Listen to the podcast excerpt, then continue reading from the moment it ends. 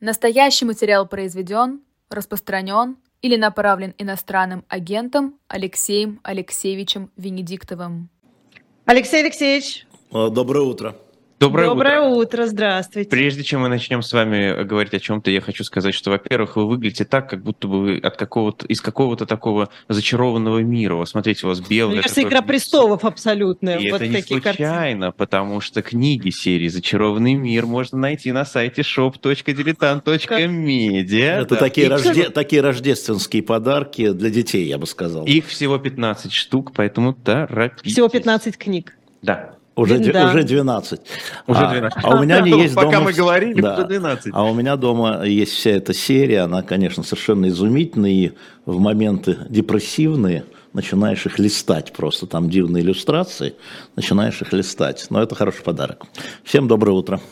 Доброе утро, Алексей Алексеевич. Читали ли вы вчера, хоть в оригинале, хоть в переводе, Economist? интервью, да, в журнале Economist, господин Залуж? Да, я в переводе, конечно, читал, и даже какие-то а, кусочки, которые меня задели, публиковал. Давайте скажу, что на сайте Эхо можно целиком прочитать. На в русском. переводе, на русском, да. Все, значит, ребята, все идем туда. Я после программы обязательно а, перечитаю, потому что многие вещи остались непонятны. На самом деле это не только интервью Залужного. Я немножко поразбирался со своими коллегами с экономиста. Они две недели этим занимались. Например, когда они брали интервью Залужного, несколько раз входил президент Зеленский туда. Mm-hmm. Да, там на самом деле это такой, э, такой материал. Ну, в общем, всем рекомендую на самом деле, потому что на обложку э, вынесена «Зимняя война», называется «Война зимой». Э, ну, естественно, тут же вызывается из «Игры престолов» «Зима будет долгой». Mm-hmm. Вот, и судя по интервью главкома Вооруженных сил Украины, «Зима будет долгой».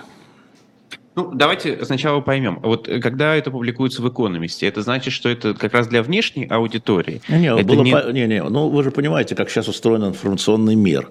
Хоть в «Экономисте», хоть в Твиттере, хоть куда-нибудь, он разлетится на цитаты, разъедется. Вот они опубликовали в «Экономисте», а вот на сайте «Эхо» уже это есть. Вчера угу. с Владимиром Борисовичем Пастуховым мы кусочек это обсуждали. Это публикуют отдельные кусочки российские медиа, полностью украинские медиа. Не-не-не, это не важно где если все понимают, что Залужный редко дает интервью, и его взгляд на, а, прежде всего, военную составляющую, ну, более важен, чем взгляды других, чем взгляды офиса президента Зеленского, скажем. Ну, давайте тогда отметьте, что, что вы посчитали самым интересным, самым ну, важным. Максим, там. я же не все прочитал. Вот сейчас благодаря эху я зайду на сайт и прочитаю. А, значит, э, у него очень трезвый скептический взгляд, когда выходит представитель офиса президента, Арестович, например, да, понятно, что его задача пропаганда, но это его работа такая, это ему не в упрек, это просто работа. А, э, человек, который от офиса президента занимается пропагандой, он должен сеять оптимизм. А, а Залужный отвечает реально за военные действия. И он, а, конечно, в первую очередь говорит о тех трудностях, с которыми сталкивается украинская армия.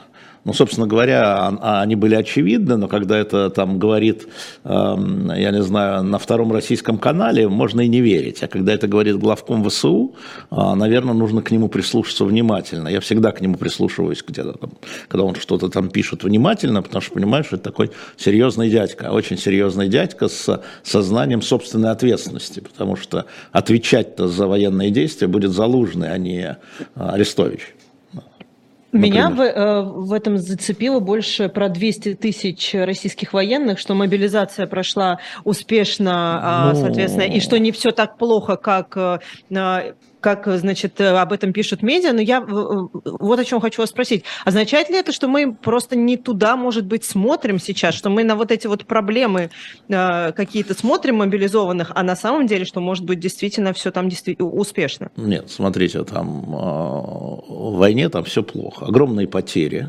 и это потери не только российской армии, но и украинской армии, о чем, кстати, говорил генерал Милли, да, командующий, начальник объединенного командования штабов, и о чем проговорилась Урсула. А, это самое, забыл опять. Фондерлейн. Фондерлейн, да. да. А, вот. Огромные потери экономические Украины, практически разгром энергетической системы. Сегодня опять мы видим, там в Харькове вообще нет электричества. То есть надо понимать, что это война.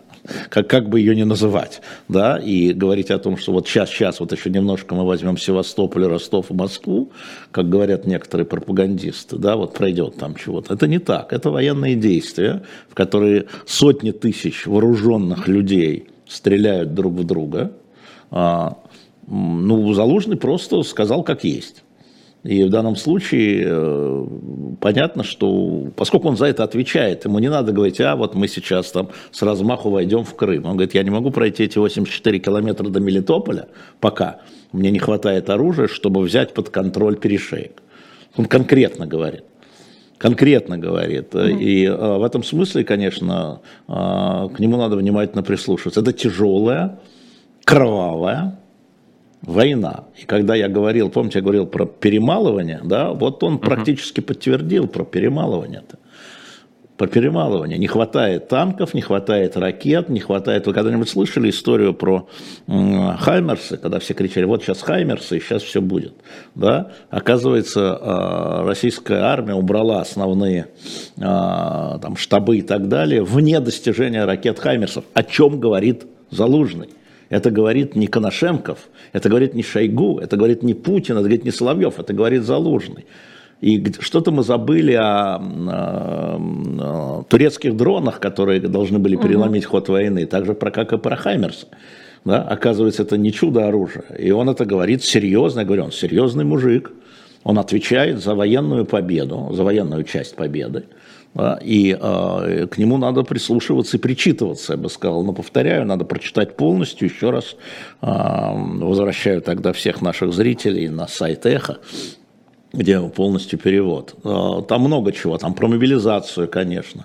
Uh-huh. Ну, что такое 200 тысяч? Смотрите, значит, если я правильно помню, первоначальный корпус был 120 тысяч плюс было, 140, плюс было 45 тысяч э, ДНР, ЛНР. Вот было 165, ну стало 200. История в том, что он указывает точку атаки на Киев и не исключает удар с белорусского направления.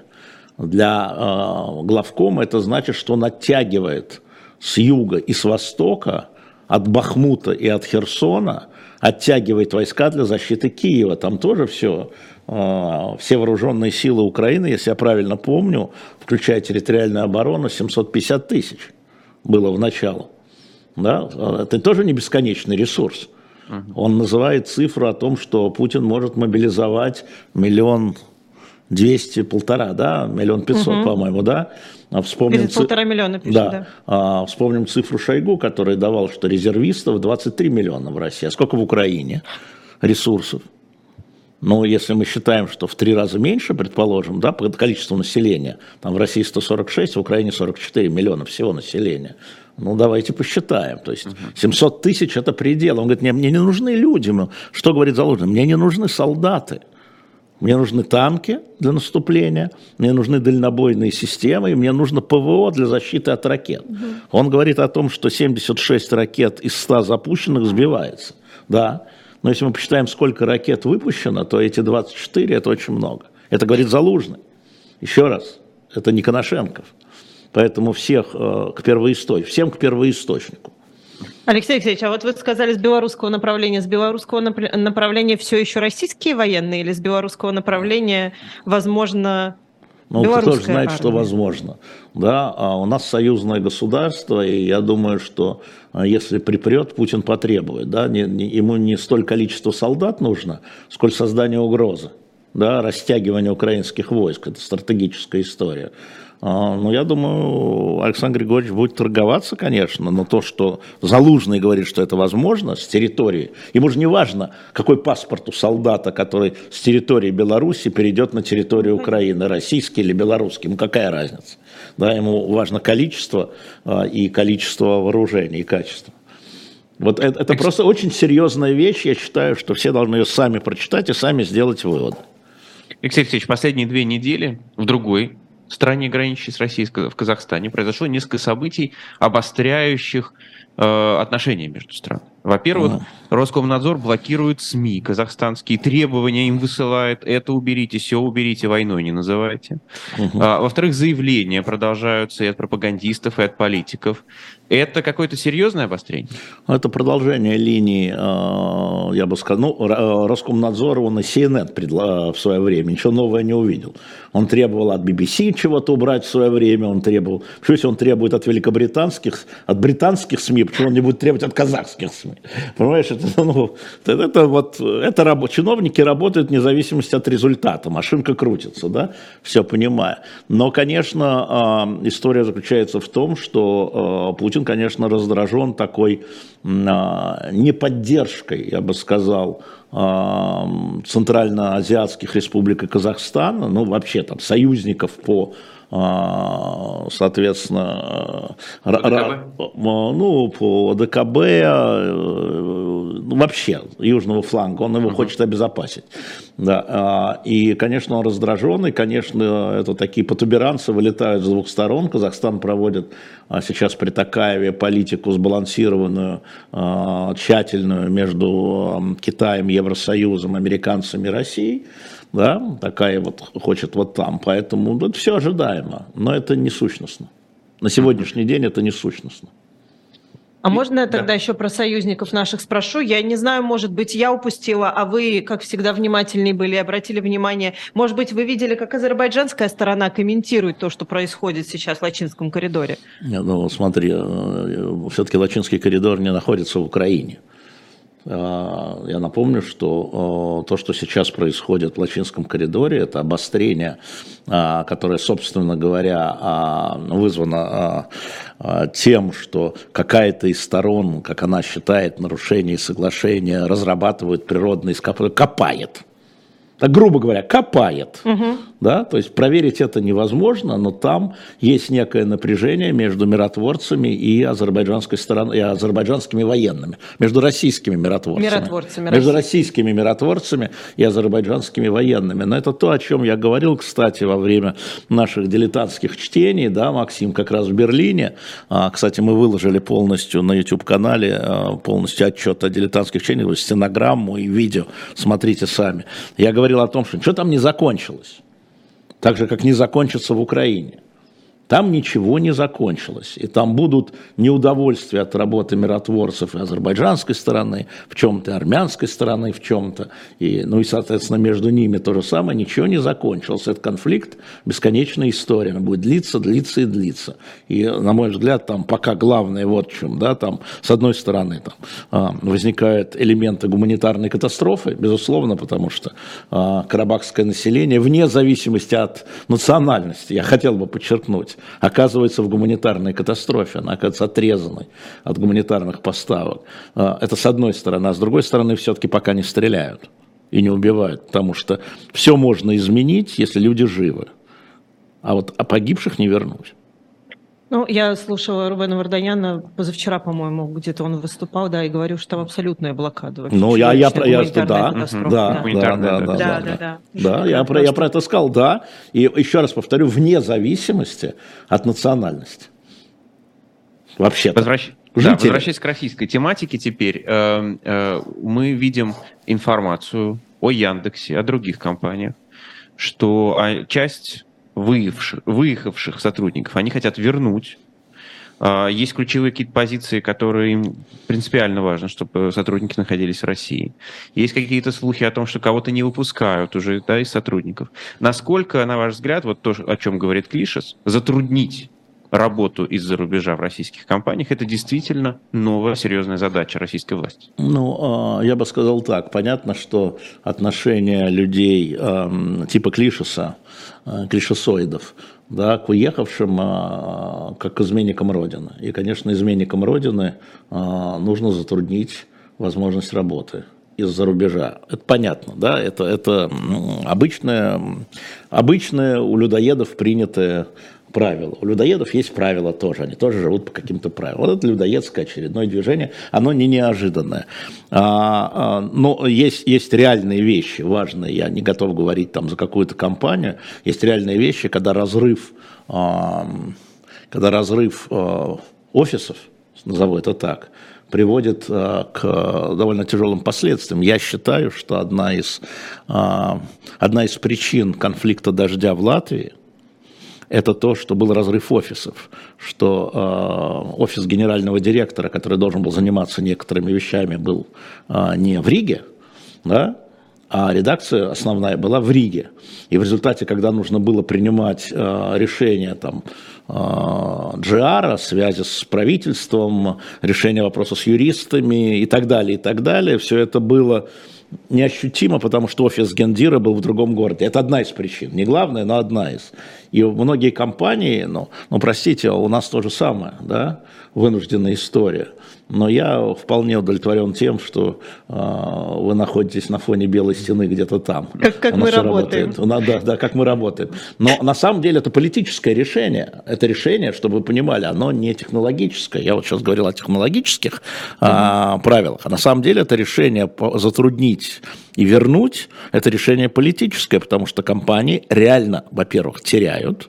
А Россия теряет, потеряв, ну вот мне а, замминистра экономики Армении же сказал, а, айтишников а, в Армении, приехавших с 1 января, 50 тысяч. Я переспросил, я говорю, ты хотел сказать 5? Он говорит, нет, говорит, 50 тысяч. Только удар. айтишников. Ну, потому что Только айтишников. перевозили, да. Только айтишников. То есть это такой удар по а, российской экономике больше, чем санкции, я бы сказал больше, чем некоторые санкции. Поэтому, а, да, ну и наказать, конечно, что мы делаем с предателями. Что мы, ледоеды, делаем с предателями? Мы их едим. В первую очередь. А сегодняшняя новость про запрет э, на выезд для сотрудников «Газпрома» и «Роснефти». Ну, это, это она, во-первых, она не сильно подтверждена. Это а, пока а, слухи, да. да а, а во-вторых, э, у нас давно в Российской Федерации определенные чиновники, а, а «Газпром» и «Роснефть» – это госкомпании, да, то есть мы можем приравнивать их к э, государственным чиновникам, а они запрещены, ну и, наверное, та же самая история, возможно, и потери, а, возможно, утечка информации, ограничить упреки в том, что ваши люди бегут, там много чего может быть, если она есть на самом деле. Но я с трудом представляю себе, как Алексей Борисович Миллер никуда не выезжает. Ему переговоры вести надо. Ему газовый хаб в Турции надо делать. Он только что был в Турции как-то без выезда. Это как-то плохо. Это оскорбление султана. Так ну, не пойдет. пометочка, наверное, в Турции можно. Да, в Турции можно. Которая да. должна согласовываться с каким-то ведомством, например. Алексей Алексеевич, вот вы в начале программы сказали, жестокая кровавая война идет, и на фоне этой жестокой кровавой войны Владимир Путин отказывается от публичного выступления. Да. Да, да. почему? Ну, честно говоря, не знаю. И честно, ну, ну, наверное, потому что у нас в последнее время на пресс-конференцию ходил Максим Курников, ну и Курников не может Максима прийти. нет, и Ну и что тогда затем приходить? Да. А, на самом деле э, ему это все надоело. Давно еще, еще до эпидемии, э, когда там общались э, с кремлевскими при подготовке пресс-конференции, то есть в смысле, когда там, кто от тебя будет, я говорил, там, Соломин или там Курников, да, и я понимал, что мне говорят, что ну, любые вопросы, что ну, любые вопросы. Я говорю, может, какие темы, может, мы что не знаем, может, вы скажете, может, у него пятка болит, мы спросим, как здоровье. Это любые темы, ему все равно. Ему все равно. То есть он, он может ответить, мы видим, как он отвечает. Да? Он отвечает на то, что он хочет. Я думаю, что на самом деле это связано с эпидемией, если серьезно. А, это нужно приходить в зал, где многие тысячи людей. Да, это э, делать пресс-конференцию на удаленке, это, ну, можно, конечно, ну, а зачем? Зачем он может сделать подход в любой поездке? И где бы он ни выступал, э, все равно его слова разнесутся. Да? Вот это то же самое, как вы спросили про экономист. Да хоть даст интервью, хоть не знаю кому, хоть газете там Владивостокские вести, просто примет одного журналиста, все равно все протестируют. И ТАСС, и РИО, и Associated Press, и France Press. Да? Я э, вообще этому не уделяю большого внимания, потому что у него вопросов с коммуникациями нет. Вчера он сидел там на встрече с правительством, там, э, в понедельник у него, по-моему, госсовет или во вторник угу. он собирает. Вообще ему вот все равно не является сущностным, на мой взгляд. Алексей Алексеевич, а вот это, ну, вот эти его встречи, одна из них э, как-то все-таки выбивается, когда он с бокалом в руке говорит об обстрелах. Это какой-то образ осознанный или так, так вышло? Как вы это видите? Да плевать ему. Вот вы никак не можете понять. Ему на вас плевать. Ну, а тем, кто показывает я это. Согласна, я а тем, кто, а тем, говорю. кто показывает. Я могу тебе сказать, что, конечно, решение, что показывать, поскольку это не прямой эфир, принимается э, совместно с администрацией президента, без всякого сомнения. Да? Мы решили показать. Ну и что? Его спросил военный. Я хочу обратить внимание, где, когда это было. Это после того, как прошло награждение героями, в том числе участников э, военных действий в Украине. Да? А он, как обычно, подошел э, с э, чем-то там налитым в бокале к ним, и идет разговор. И они, естественно, пишут этот разговор, там оператора есть. Он говорит, слушай, он там по делу говорит. Я напомню, когда последний раз встречались главные редактора, это было уже э, два года После тому войны? назад. А. Нет, нет, нет, это было в феврале, марте, феврале 21 вот. И а, там впервые вдруг взяли и показали кусок его ответа на мой вопрос про Навального. Мне позвонил Песков и говорит, слушай, говорит, там такой вот ответ, мы посмотрели, мы хотим, а, мы хотим его расшифровать. Тем более, что коммерсант дал неправильную интерпретацию, там, там кто-то, да, мы хотим дать. И а, ты как соавтор – этого, э, мы, мы спрашиваем это его разрешение. Говорю, да, да, показывайте, что хотите, только можете мой вопрос не показывать, потому что я в вопросе перепутал Томск и Омск. Опять так было. И они показали это, это никогда раньше не было. А потом показали вот эту историю про желтые жилеты, когда он мне сказал, ты что хочешь, как, что, как желтые жилеты в твоем любимом mm-hmm. Париже. Это вот это было. Сейчас тоже посмотрели, показали, ну показали. Ведь важно, что он сказал, да? А где он это сказал? Ну, вышел бы он и сказал это там в интервью ТАССу. Какая разница? Никакой. Вы поймите, для него это все уже, вот кому сказать, все равно разнесется. Ну, все равно разнесется. Все, все процитируют. Ну, это, как вот Максим мне с утра пытался объяснить, но это традиция же какая-то была. Ну, была, теперь, была, была традиция мира, а теперь у нас традиция войны. Но изменилась традиция. А, еще, да, одно событие или новость. А, Генассамблея ООН э, приняла резолюцию о борьбе с героизацией нацизма, и это резолюция, которую вносила Россия. Да. На секундочку, да? Ну, да. А, нас, насколько, на ваш взгляд, э, э, Россия сегодня партнер по переговорам, особенно после того, что заявила G7, да, про Путина, что... Ну, э, переговоры, э, о чем переговоры? какие-то, слушайте, Россия существует, и она ведет какую-то свою политику да, в мире про что-то. И эта политика не исчерпывается э, украинским кризисом. У нас, если мне не изменяет память, э, отозван только один посол. Литва. Понижен. Все остальные посольства, э, все остальные дипломатические связи как-то работают. Да? То есть у нас нет разрыва отношений. А, когда возникают какие-то там промежуточные кризисы, промежуточные кризисы, как Калининградский транзит, да, там а, зерновая сделка, а, Запорожская АЭС, идут какие-то переговоры, там, да, я уж не говорю про обмены, да, это между Россией и Украиной, там, да, про что переговоры, в чем твой вопрос? Россия никуда не делась да, если она вносит резолюцию, что солнце восходит на востоке, ну а что за нее не проголосовать? Солнце восходит на востоке. Но если мне не изменяет память по этой резолюции, а, как раз там особая позиция и Украины, и США и так далее. Надо посмотреть. Угу. Да, но вот есть э, другое голосование. А, сегодня ночью прошло голосование Генассамблеи про Крым очередное. А, и вот здесь э, я бы обратил ваше внимание вот на что – за эту резолюцию, осуждающую Россию, там Крым, оккупация и все такое, а, проголосовало за, по-моему, 84, 14 против, а 80 воздержалось. Ну, у многих стран есть неразрешенные территориальные вопросы. Да, к, к вопросу переговора о чем? Если разговор о переговорах с Украиной, то Зеленский вчера а, сказал, что нет, мы начнем переговоры о мире только когда мы идем на границы 91 -го года сказал Зеленский. Вот он на сегодняшний день очертил это предварительные условия переговоров. Они не ведутся. Значит, э, никогда там, западный мир, союзники Зеленского, коалиция не признает да и, я бы сказал, мир не признает Крым российским. Какие-то страны признают, там Сирия признала, предположим, да, но, но это все. Значит, если это условия переговоров, то переговоров не будет. На таких условиях просто не будет. Вот и все. Поэтому в чем партнер, с кем переговоры. А скажем, а скажем по да. а, стратегическим наступательным вооружениям, они идут с американцами. Они идут переговоры. Если я правильно понимаю, в том числе то, что вы говорили в самом начале, то, что вы говорили на чтениях, есть такая расхожая фраза а, любая война заканчивается мирными переговорами. Значит, не любая? Ну, мы же говорили с тобой про Корею. Да, значит, скажем нашим зрителям, что а, никаких мирных переговоров по Корейской войне, которая приостановилась в 1953 году, 70 лет тому, а, не ведется.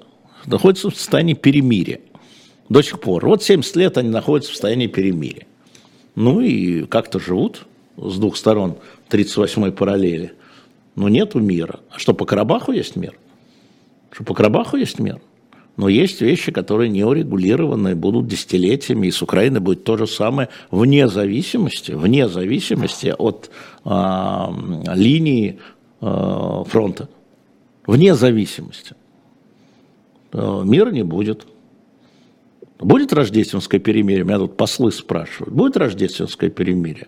Я говорю, а я почем знаю? Это для этого Зеленский с Путиным должны договориться. Что вы меня спрашиваете, будет рождественское перемирие? По факту, может, не будут стрелять в Новый год, а может, будут стрелять в Новый год. А кто знает? Алексей Алексеевич, э, на другую тему переходя, я помню, как э, вы э, много чего делали, звонили, говорили, когда создавался фонд «Круг добра» и вообще, когда решение принималось об этом да. обо всем. Как вы сейчас наблюдаете за теми процессами, которые происходят в фонде? А, это часть ландшафта. Понятно, что все люди, которые... Значит, ну, во-первых, а, фонд «Круг добра». 21 а, год было помогли 2085 детям. Вот все. Значит, он был указом президента от 5 э, января 21 Это, значит, э, бюджетные средства – на закупку лекарств, которые еще не имели права покупать в России. Да? Дети не могут ждать, они умирают, они могут ждать там, пока там указ войдет в силу, когда а, там война закончится или начнется, да, или когда Понятно, дождь пройдет. Они умирают сегодня. Они да? умирают сегодня. Да? И поэтому это было правильное решение создание вот 2085 детей за 2021 год, ну, потому что я еще следил за этим, да, это было а, в том числе чрезвычайно благодаря, если говорим сегодня, а, Чулпан, которая была вчера указом исключена из наблюдательного совета благодаря Ксении Рапопорт, которая была а, значит, исключена, еще госпожа Сечкина, забыла я, Людмила, по-моему, которая была исключена, они добивались э, того, чтобы деньги шли этим детям и добились этого в 2021 году. Значит, это одна история. Вторая история заключается в том, что сейчас из всех а, более-менее связанных с государством или с государственным финансированием организаций исключают людей, которые выступили против а, специальной военной операции, возьму это в кавычках которые выступили против военных действий. Их исключают отовсюду. Их исключают из театров, исключают из общественных советов, исключают из СПЧ, Совет по правам человека – Некоторые ходят сами, как Генри Резник, на самом деле, который сложил свои полномочия, если кто пропустил это СПЧ. Вот. А некоторых, а те, уходят сами, они их исключают.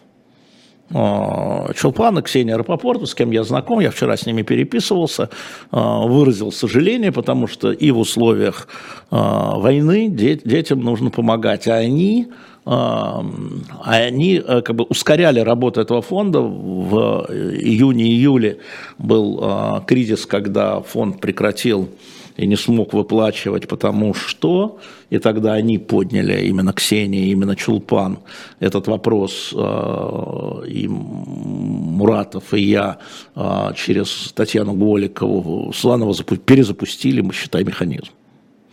А, благодаря девчонкам. То есть еще какое-то количество детей было спасено. А, поэтому я на это смотрю очень печально, но я понимаю, почему это сделано. Девочки в печали, конечно. Да, они говорят, там остался Хабенский, там директора, которые реально работают над тем, чтобы деньги не задерживать. Там очень важна скорость. Из-за санкций, на самом деле, происходят некоторые логистические разрывы.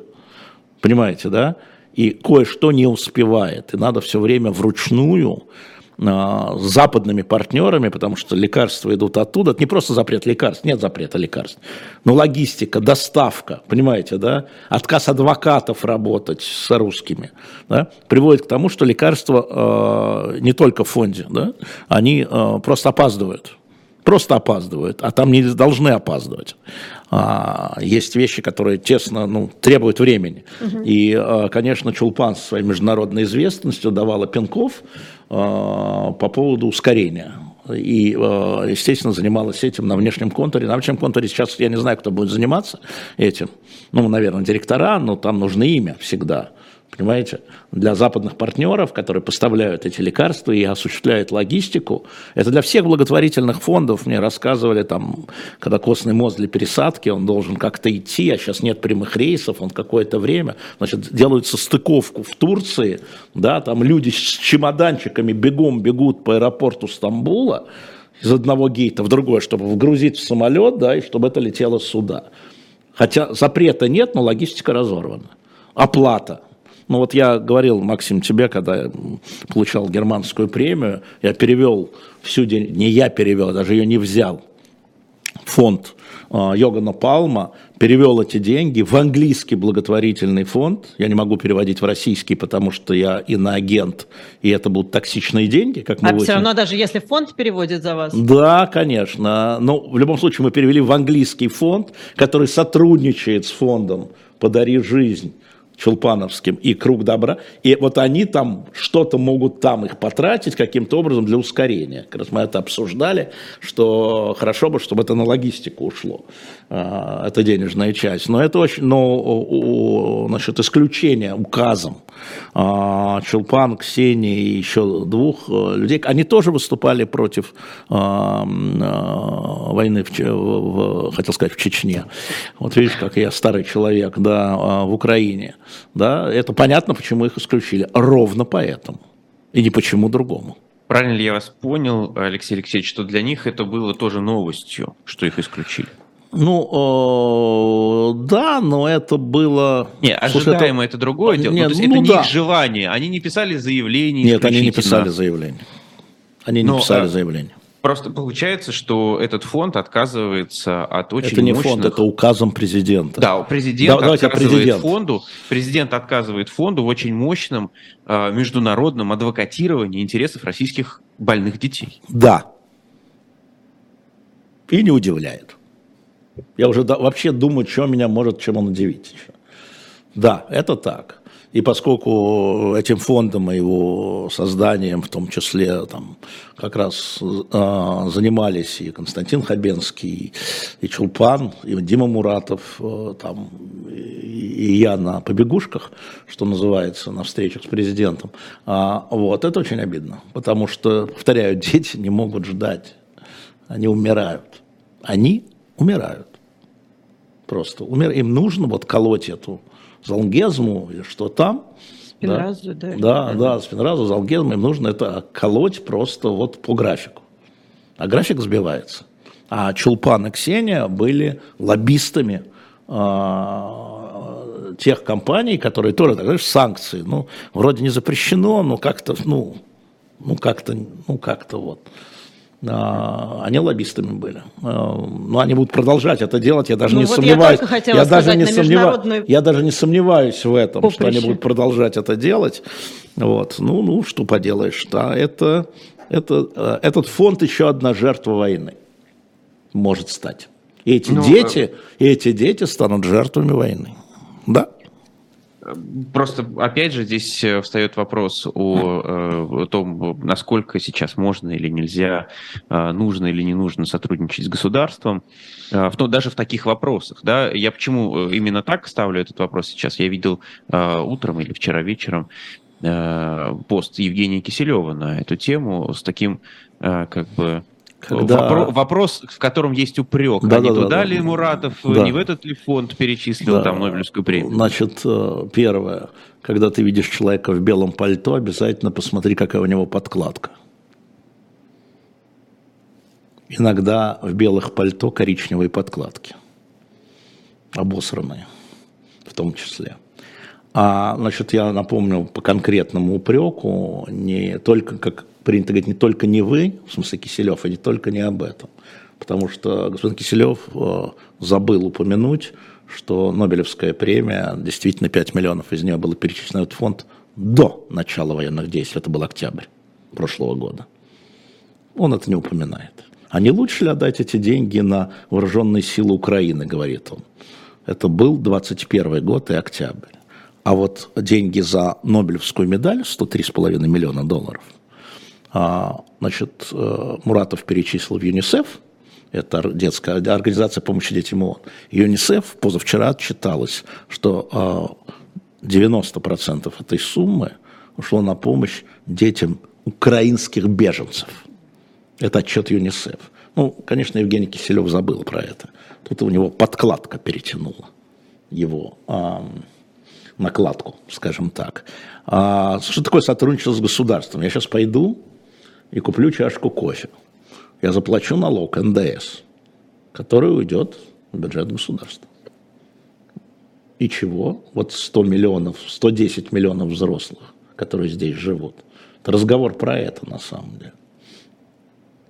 А я только можно, да, короткий комментарий отправлю людей, если вдруг э, кто-то не видел интервью Евгения Киселева с Дмитрием Муратовым, это да. было немного месяцев назад, где просто где, а, собственно, Дмитрий Андреевич говорит, что он отдает деньги на украинских детей, беженцев, на что Киселев говорит, что лучше бы там Байрактары купил или что-нибудь подобное. Да, так что, ну, ну посмотрите, это а, очень показательное интервью человека. Да, есть интервью, я думаю, что это Киселев понял, что его да. Муратов умыл, и вот сейчас таким образом ему отвечает.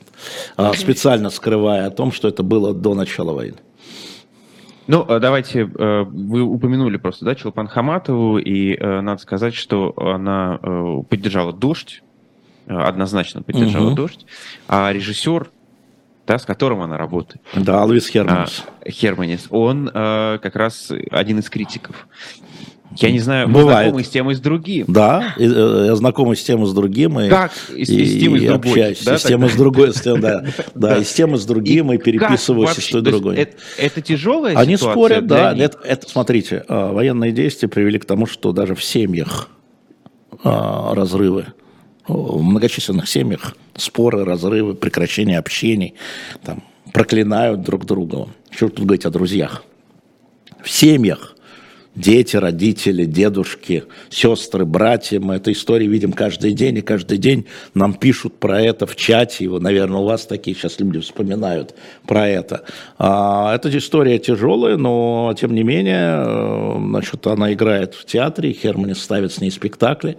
А, ну, слушайте, э, да, по-разному на это смотрят. Но надо помнить о том, что она сама в Латвии понаехали тут, а Херманис э, латвийский гражданин латыш. Много да? работавший в России. При да, этом, да, да, неважно. Э, история, история же, э, еще раз, заключается там, она довольно сложная, психологически сложная история, я в ней а, а, копался и разбирался не во внутренних а, историях с дождем долго и много, и, а, собственно говоря, есть небольшая надежда, что все огромное количество э, недоразумений, которые там набрано, э, будет разобрано. Но если нет, значит, либо дождь уедет оттуда, либо суд.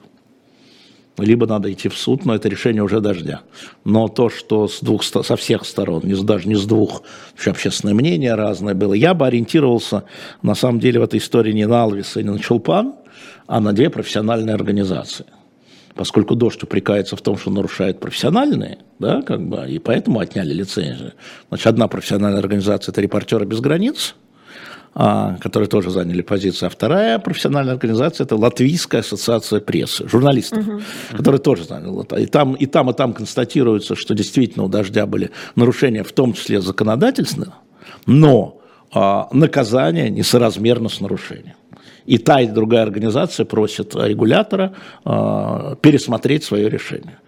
А с другой стороны, коллеги из «Дождя» уже понимают, должны понимать, что а, в каждом государстве, они латвийская медиа, они получили латвийскую а, лицензию, они должны понимать, что они латвийская медиа. Да, русскоязычная, но латвийская. И должны, соответственно, выполнять те требования закона, не откладывая их, которые предъявляются ко всем латвийским медиа. По поводу как раз решений судов и пересмотров этих решений, э, мы тут увидели по картотеке э, базы судов, что ЗАО Москвы продолжает э, попытки судиться с Генпрокуратурой по решению. Вы что можете из этого рассказать, Алексей Алексеевич? Что, что вы знаете? А, я все знаю. Естественно, потому что ЗАО «Эхо Москвы» а, – это акционерное общество, где две трети, 64% у «Газпром Медиа», а 36% у частных лиц, и этот пакет сейчас в моем управлении практически. Поэтому я акционер, ну, как бы управляющий пакетом акций, я знаю все. Мы не согласны с двумя вещами по поводу закрытия. А, мы не согласны с теми претензиями, которые Генпрокуратура и, следовательно, Роскомнадзор выставили «Эхо Москвы», в результате чего радио было закрыто, и мы это оспариваем. Да? Это раз. И мы не согласны с решением Совета директоров «Газпром Медиа» о отказе от лицензии 2. И пока ЗАО «Эхо Москвы» оно существует, и мы согласились с акционерами, что оно существует, оно не ликвидировано, а мы от имени ЗАО «Эхо Москвы» будем продолжать судебные процессы. А, мы не допустили банкротства, потому что мы были прибыльны и в последний год тоже. Да, поэтому какое банкротство? Значит, ЗАО существует, у нас просто отняли лицензию, дождь, привет, а, но у нас отняли незаконно, а, как мы считаем. Поэтому мы идем в российские суды и будем идти дальше. Нам очень важны судебные решения, которые потом, может быть, можно будет оспорить. Вот и все, и мы продолжаем это, да, в декабре еще два, два суда, да, и я требую возвращения лицензии, возвращения частоты и восстановления радио «Эхо Москвы», а, потому что я прав. Это же как с Пригожиным. Сначала я был неправ, когда говорил, что Пригожин хозяин ВЧК, а потом Евгений Викторович, спасибо ему большое, признал мою правоту, правда, из суда не ушел, но признал мою правоту и сказал, да, я хозяин ВЧК. Ну так чего Интер- тогда? Интересная оговорка у вас. Вы говорите не ЧВК, а ВЧК. В некотором смысле это перекликающиеся вещи. Да, да. Ну, если говорить о судах, то это вот такая история, да. Но она такая. А, бывает, сначала ты, тебя все считают неправым, как нас, э, а потом что-то происходит, и мы возвращаем законное, отнятое у нас. Э, мы еще подумаем, упущенную выгоду посчитаем. Корыстный а жад. Простите, а как такое может быть, если вы еще за чистоту, ну, то есть можно судиться, Конечно. что забрали чистоту, а чистоту уже кому-то отдали? Ну, ну, значит, это будет ну, признано... Значит, да, да, да, да, это не Нет, мы а мы считаем, что всю эту судебную историю надо пройти до конца. А, знаете, это как реституция потом. Все бумажки надо иметь, чтобы сказать, что вот это, вот это вот наш дом который отнят был у нас незаконно. Вот, будьте любезны, верните и за прошедшие годы заплатите. А, я считаю, что это должно быть, и а, я считаю, что судьи должны знать, что существует статья в Уголовном кодексе о заранее вынесенном, как это называется, неправовом решении, заранее вынесенном. Да? То есть это для судьи это уголовное преступление. До 10 лет на основании Кодекса Российской Федерации – ну, вот так. Как-то. Ты, ты, ты вот спрашиваешь, как? И мне как раз здесь знакомая рассказывала, как она покупала дом у еврейской семьи. А эта еврейская семья вернула его всего лишь пять лет назад, а забрали их еще в 30-е. Поэтому ну, как там? Мы, Дол- счит, мы считаем, что нас закрыли незаконно, поэтому мы требуем восстановления, даже по тем законам, которые на тот момент существовали. Поэтому мы просто требуем свое. Мы требуем восстановления законности. Вот и все. Алексей Алексеевич, да, да. еще э, как раз о, о таких вопросах Э, которые явно будут еще разбираться в судах, это санкции и новые списки санкций. Э, там такие люди, как Потанин, например, да, вот вчера в американском да. списке, или, например, европейские списки, которые включили новых олигархов. Белоусов, Чернышенко. Э, да. И не только олигархов, но и чиновников. На ваш взгляд, сегодня это насколько инструмент влиятельный, насколько вот новые санкции, они имеют значение? Или все уже и так живут по этим правилам? Ну, смотрите, а, конечно, все живут по этим правилам, но вот я, а, может быть, поговорил уже, может быть и нет, а, там, обсуждая с разными людьми, которые понимают и участвуют с двух сторон в этих историях. Значит, моя позиция такая, значит, цель санкций какая? Цель санкций первая, как они декларируются, уменьшить боеспособность российской армии, да? И второе, наказать тех, Значит, есть практическое, есть наказание да, тех, кто э, принимал участие э, в решении вопросов по нападению на Украину. Значит, и вот надо смотреть, эти санкции, они вот работают на эти цели или не работают на эти цели. Вот и все. Поэтому каждую санкцию, вот есть э, несколько телеграм-каналов, посвященных санкциями, а, у нас а, выходит а, программа теперь Трификс по понедельникам, угу. где американские юристы разбирают американские решения судов, в том числе санкционных. А, и э, каждую отдельно санкцию смотришь, ага, вот это уменьшает российский бюджет, значит, вот эта цель а, этих санкций, значит, она уменьшение бюджета, значит, уменьшение военной части бюджета. Ага. А вот этого человека вы наказываете э, за участие, вот это справедливо, несправедливо, или он будет оспаривать в суде. Это еще одна цель. А вот эта санкция зачем? Да? То есть каждую санкцию надо разбирать с этой стороны а, с каждой, с каждой из сторон. Поэтому ну, вопрос эффективности. Но есть еще кусок санкций, такая моральная поддержка Украины – которая не является а, с точки зрения достижения цели эффективной, но с точки зрения демонстрации является эффективной. Ну, например, там история по банковским картам, понятно, что она а, скорее моральная, чем гуманитарная. Но тут начинаются разные истории. Вы знаете, что там, например, Госдеп США разрешил, в том числе в Казахстане, использовать карту МИР. Сначала запретил, потом разрешил да, то есть сказал, что под это санкции не будут, ну, для внутренних, да. То есть э, это у нас санкционная история, довольно сложная и интересная история а, с точки зрения, ну, вот, например, новый пакет санкций, девятый пакет, как я понимаю, а, сегодня министр иностранных дел ЕС его подпишут, удалось снять два эмбарго. Мы все говорили о двух, об одном вето, о Венгрии, а на самом деле было два вето. Польша. Польша. Да, ну там, там А не важно. Ну, а, а знаете, за что они сняли свое вето? Знаете за что? за что? За то, что ЕС разблокировал пакеты помощи им и Венгрии, и Польше. А, они проторговали свое вето, продали вето. Просто, да. А, но неважно, а, будет девятый пакет, и там, в частности, насколько я понимаю, будут санкции на моторы для дронов. А, причем они будут не только на Россию, но и на Иран. Это такая инновация. То есть каждый Это австрийские можно... моторы, если я правильно помню. Ой, а, не бывает чисто национального ничего произведенного уже, да? Болты там венгерская, Австро-Венгерская империя. Угу. Поэтому кто же знает. Ну, вообще, это удивительно, на самом деле, э, что при всех этих громких заявлениях э, какие-то вещи продолжают поставляться, включая слезоточивый газ, дубинки Послушай, для разгонов мир, и так далее. Мир настолько взаимопроникновенный и сложный, я тебе говорю, что нет национального продукта. Ну, то есть есть, конечно, национальный продукт, но вообще его трудно понять. Есть специальный обход санкций, есть долгосрочные контракты, а, там есть договоренности, ну много чего есть. Ну, как это у нас? Что у нас там было? Белорусские, чего, мидии? Что у нас там было? Креветки белорусские приходили после Крыма. Ну, ну, ну вот так как-то.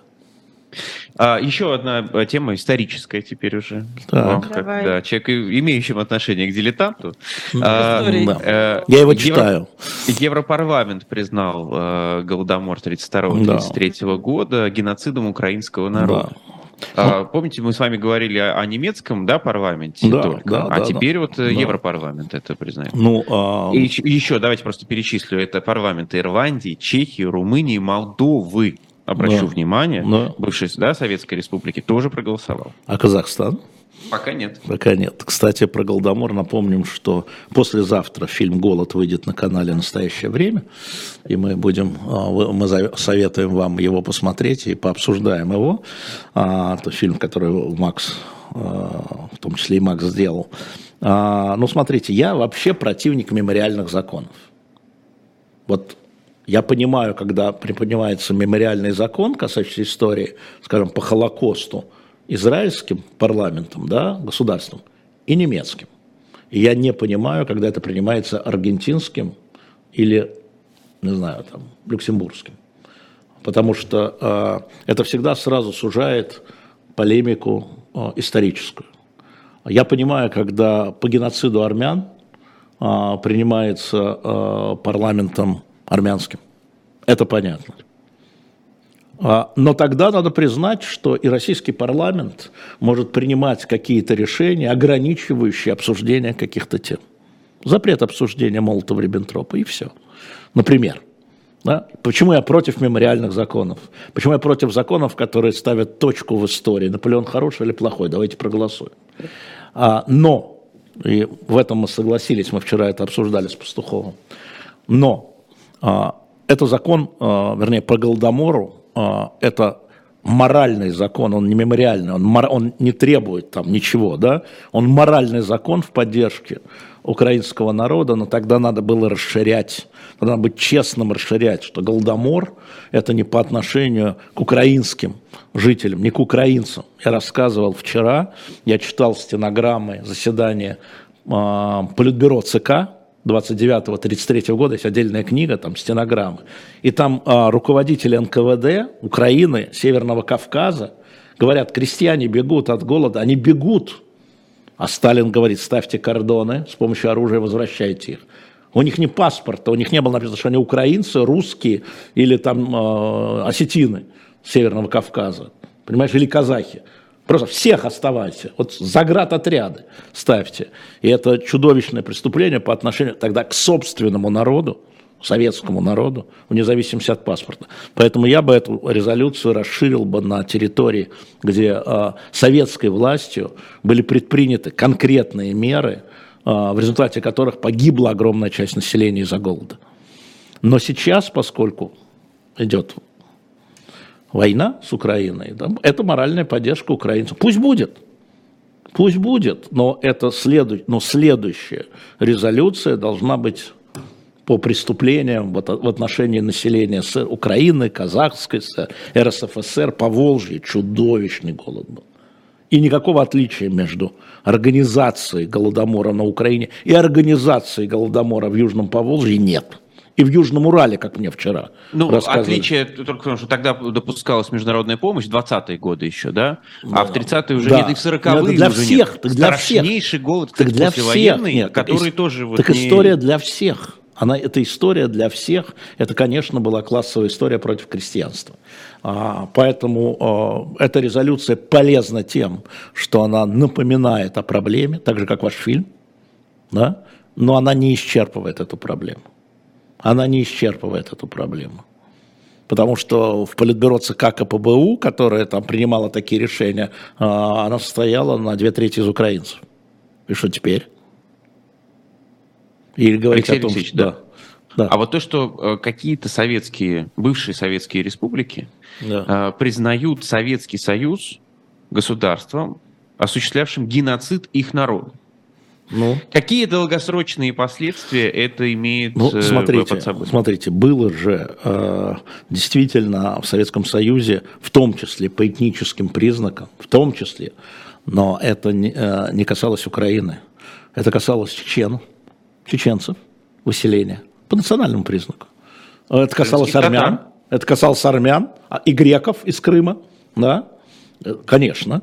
А, это касалось калмыков, да? То есть там реально были решения, опять я читал документы, там, по национальности, по национальности, по крови, можно сказать и так.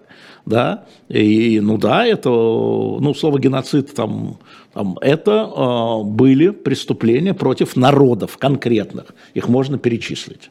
И э, уже э, там, по-моему, при Горбачеве, а затем при Ельцине закон о репрессированных народах, он, при, он действует он недостаточный, да, он действует. Народов, не просто людей, народов целых. Это было, ну что же, история, да, это было в истории советского государства. Корейцы, о которых мы ничего не знаем. Корейцы, это немцы, они были первыми, да. они были первыми. Они были первыми, которых репрессировали, по-моему, в 23-м. Казахстан да? тоже очень много сослали корейцев. Да? У нас было очень много одноклассников, э, как раз да. потомков этих репрессированных корейцев. Но э, в какой-то момент количество э, стран, которые это сделают и проведут, будет большим, чем тех, которые это не сделают. Да? Если ну присоединится Казахстан, э, будет ли такая оценка дана в России, на ваш взгляд? Должна будет быть дана. Ли, и здесь... Будет ли какая-то правовая оценка Нет, да, да. советскому режиму разным его периодом? Смотри, с какими-то очень слабыми кусочками она дана в законах, вот я только что назвал закон о репрессированных народах, вообще закон о реабилитации, там тоже это было, да? Они не исполняются, и, конечно, здесь прав Григорий Явлинский, который говорит о том, что одной из причин нынешнего положения это то, что мы не дали оценку тому периоду, а, честную, до конца. Что-то дали, а чего-то не дали, а главного не дали. Не дали вот этой людоедской истории, когда люди не знают, какие корейцы, когда стреляли. Ну, чеченцев, ну, выселили, ну, потом же вернули, понимаешь, да? Ну, крымских татар я прекрасно помню, как времена Горбачева, 90-й год, как эхо Москвы ставила и ставила и ставила в публичный вопрос о крымских татарах. 90-й год уже. А Горбачев говорил, потом, рано, потом, нет, давайте только молодежь вернем. Ну и так далее. Да, а, да конечно, надо давать эту оценку, надо давать эту оценку, но надо, чтобы и люди с ней познакомились. Понимаешь? Не просто вот так вот э, говорить. Это нужно, чтобы в учебниках школьных историй, в фильмах, а, в компьютерных играх, извините, да, рассказывать о том, что это, это было. Вот это было. Вам это может там не нравиться в нашей истории, но это было, как в истории каждого народа, были страницы грязные, кровавые. Сейчас тоже это страница. Что, что об этом будут писать потом и кто будет писать? И кто будет писать, и что писать. Мы тут э, с профессором Эткиндом в Фейсбуке на эту тему зацепились, да. Он говорит, писать будут победители. Я говорю, если бы только победители.